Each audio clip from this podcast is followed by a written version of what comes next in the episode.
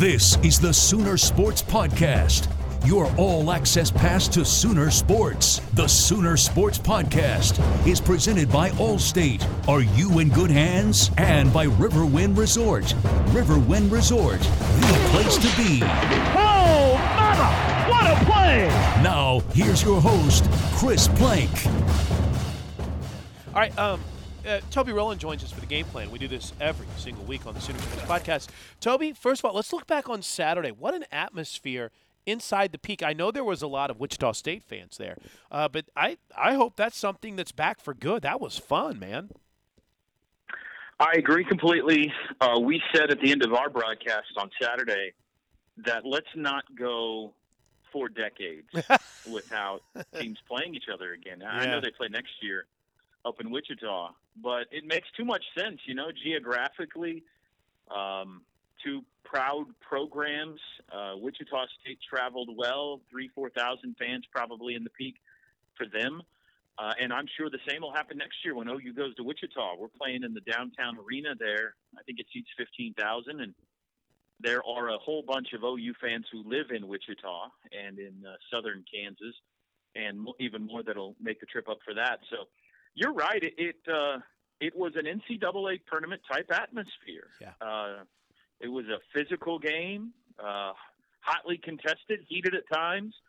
Uh, the crowd was uh, unhappy all day with the officiating, Right. and it made for a fun atmosphere. And uh, and I wish Oklahoma had four more points in the end, but um, Deshaun Smith made some huge buckets late for them, the dunk and the three pointer, and ultimately uh, Oklahoma wasn't able to overcome it. So I think that they'll learn from it.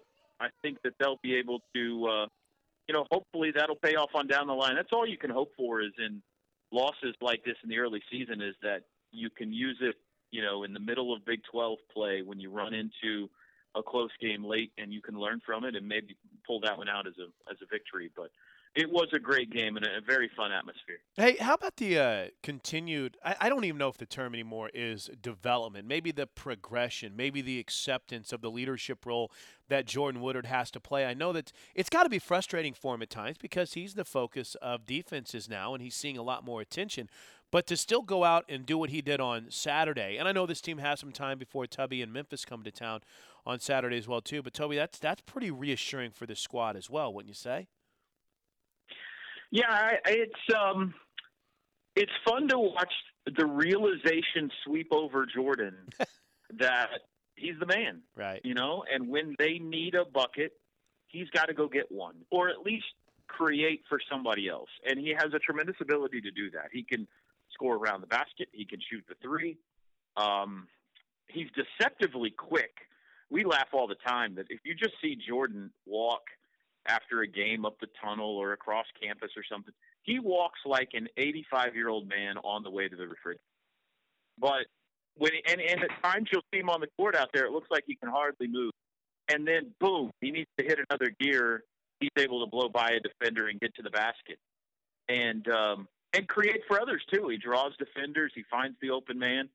So it's a little tricky because they are. I think he feels maybe more comfortable at the two guard position, like he was a year ago. But then at times, if he's at the two, opponents can keep him or try to keep him from getting the basketball. Whereas if he's at the point, he's got the ball in his hands, and in crucial situations, maybe that's a little better. So I think that's something they're trying to figure out is exactly um, where where he can be used best. Make sure they're still getting him plenty of rest and not wearing him out here early in the season. And uh, you know he was great. I mean, the other night he almost single-handedly led him back, you know, into that game when it looked like they were out of it late.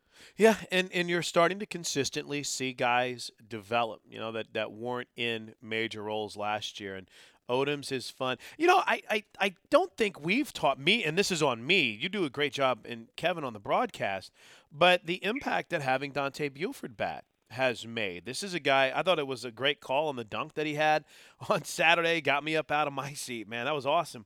But this is a guy that can do a little bit of everything. And it seems like he's back to 100% now and he's ready to roll. And he's an infusion of energy and talent and athleticism for this uh, lineup as well, too. Yeah, I, think he's still very much an unknown. I, I think that's something to be excited about if you're a fan of this team. Is Dante's? Um, I, I don't think he is 100. percent I, I think that maybe physically he's 100 percent, but trying to figure out where he fits in and how he can help this team best, I think he's still trying to find his way a little bit. He's athletically tremendously gifted. Right. He can shoot the three. He's big enough to score around the basket. He can be an excellent defender. And they've moved him back into the starting lineup now. And I think he's maybe still trying to be a little too nice. Like he's got some offensive game to where, you know, if he takes the ball and, and just goes to work, he can score 10 points or 15 points a game for this team. So that's a guy that I bet we look back in a month. You know, I, I bet we're in mid January, maybe late January. We're looking back saying, wow, uh, Dante Buford was, was really not contributing very much in mid December to this team, uh, production wise, points, rebounds, assists. And now he's given us, uh, you know, 10.6 rebounds a game, something like that. So I think there's more there. He's just, he missed so much practice and so much time that he's kind of late to the party, and, and he's trying to find where exactly he fits. And, and then you were uh, you were front center for the Maddie Manning show yesterday. Uh, Maddie's probably going to go down yeah. as one of my favorite student athletes in Sooner history because it just seems like she gets it. But you know, at times, I think for her and I think for Coach Coale, it's it's frustrating because she'll have some lulls where it's a bit of a challenge, but man, yesterday, as we taped this on a Monday, that was probably one of her more impressive performances, Toby, of her collegiate career. She was spectacular. Um, the the funny thing is that we were on the television broadcast. Uh, Angela Beck, the former Nebraska coach, was was the color analyst on on Sunday, and Maddie was having a nice game, and she was driving and getting to the rim and getting to the foul line. And I was just talking about how that's probably more her game. She had missed at that point 13 consecutive three pointers and and maybe you know shooting from the perimeter was was not where she was best, and driving was her game. And lo and behold, I think the next time down the court, she drains a three from the corner. next time she pulls up and hits a jumper. Couple of possessions later, she gets a steal and turn around and hits another three. And I swear she looked over and stared at me like, "Take that!" And I, I there's no way she could have heard what we were talking about. But she is um, uh, versatile. I think versatile is the best word. You know, with her size, her ability to shoot, her ability to drive, she can post you up if you try to defend her with a guard. She can get to the line. She's a tremendous passer of the basketball. Um, I, I, don't think she's done. I mean, I think what we saw on on Sunday, there will be more of that this season for Maddie.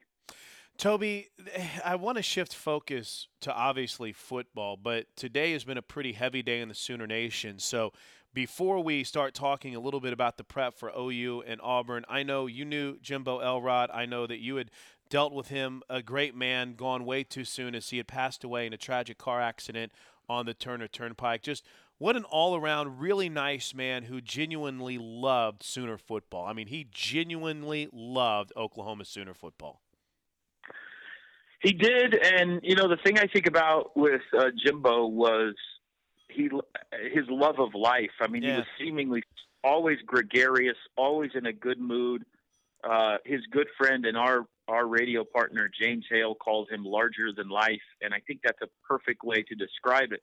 His name's even fun, you know. It's Jimbo Elrod. I mean, everybody loved when he played. You look back at those teams in the '70s with the Selmon brothers and Rod Shoate and Jimbo Elrod. Are you kidding me? I mean, you talk about great defenses. They were they were maybe the best of all time, and and Jimbo was obviously a huge part of that, a huge part of OU football history. He has uh, stayed around in a variety of ways, and, and as a radio host at times, but in other ways, always stayed close to the program and been a tremendous supporter of Oklahoma football for many years. And I, I like a whole bunch of Sooner fans, I'm sure, just a gut punch when you heard the news uh, on Monday morning of his tragic passing. And uh, this is this one's going to sting. I mean, he he is a great guy who not having his personality around the OU football program is going to be hard to deal with.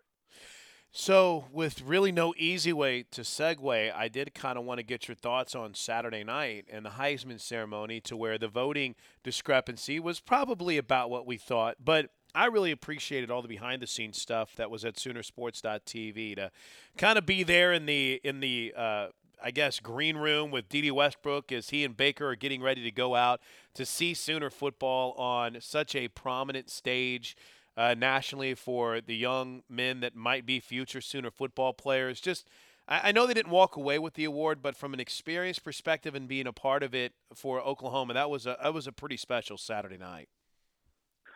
Oh man, uh, yeah, I think you, I mean you touched on something there that's worth pointing out. Uh, access like Sooner Sports TV was given uh, is not to be taken for granted.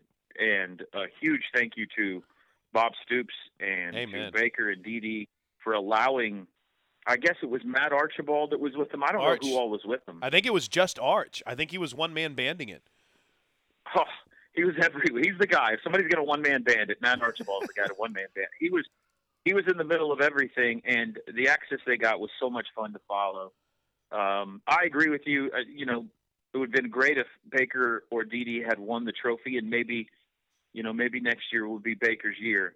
But what a tremendous advertisement for OU football it was, and so deserving for those two young men after the season that they had, after the slow start and the stick to itiveness and the tremendous highlights and uh, entertainment that they provided for Sooner Nation all year. Uh, I was so happy to see them on that stage, and they handled themselves with such uh, class and poise, and, and we wouldn't have expected anything else. But yeah, it was a great week for Sooner football to have those two great representatives uh, up front and center in front of the nation. Now, uh, I know you have a lot of basketball between now and January 2nd, and we have holidays with the family and everything that goes into it.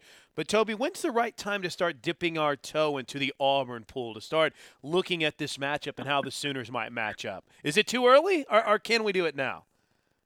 I would say it's too early, except um, I believe I, I've just found out that I'm hosting the Bob Stoops Bowl special tomorrow. so I better start to study Auburn. I better, I better uh, spend the next uh, uh, 12 hours or so uh, figuring out all I can about the Auburn Tigers. So I think we're getting close. You know, the bowl games start on Saturday, and as soon as the bowl games start, we're going to start to see advertisements in in all of those games 24 hours a day leading up to the biggies and certainly this is one of the biggies so um yeah we're i mean we're getting close i'd say maybe uh maybe next monday we can talk a little ou auburn Yeah, that sounds good to me. That's uh so you've got the you got the bowl special. So is this in conjunction with the press conference, Toby, or is this another separate show that you're putting together? It's a separate show. Wow. We're doing it before the press conference tomorrow. It'll be a one-hour uh, special that I'm sure will air several times between now and uh, and the game on January 2nd. So it's kind of um, we're not going to do it at Rudy's, but it's kind of a one-hour format like that. Only we're going to do it in studio, and uh, we'll look back at the year that was, and I'm sure we have some uh, features in there on the trip to New York City and everything, and certainly talk about the matchup with Auburn. So yeah, I'm looking forward to it. It's going to be. We I don't know that we've always done this with Coach, so I'm I'm looking forward. I think we have a couple of times, but I'm looking forward to it. It'll be great. Awesome stuff, man. Thanks, Toby. Always appreciate your insight. Enjoy a lot of basketball. Should be a fun one on Saturday morning against Memphis, and we'll talk to you next week as we go all in on Auburn, buddy. Yeah, I hope uh, everybody pours out on Saturday. Tubby Smith back in town with uh, as head coach of the Memphis Tigers. Now it's an 11:30 uh, a.m. tip, which is a little odd, Chris, and it's uh, it's a CBS broadcast, which CBS has not broadcasted a game in Norman in over a decade. It's been a long time since a CBS broadcast crew has come in here, which probably a lot of people don't care about, but I think that's pretty cool.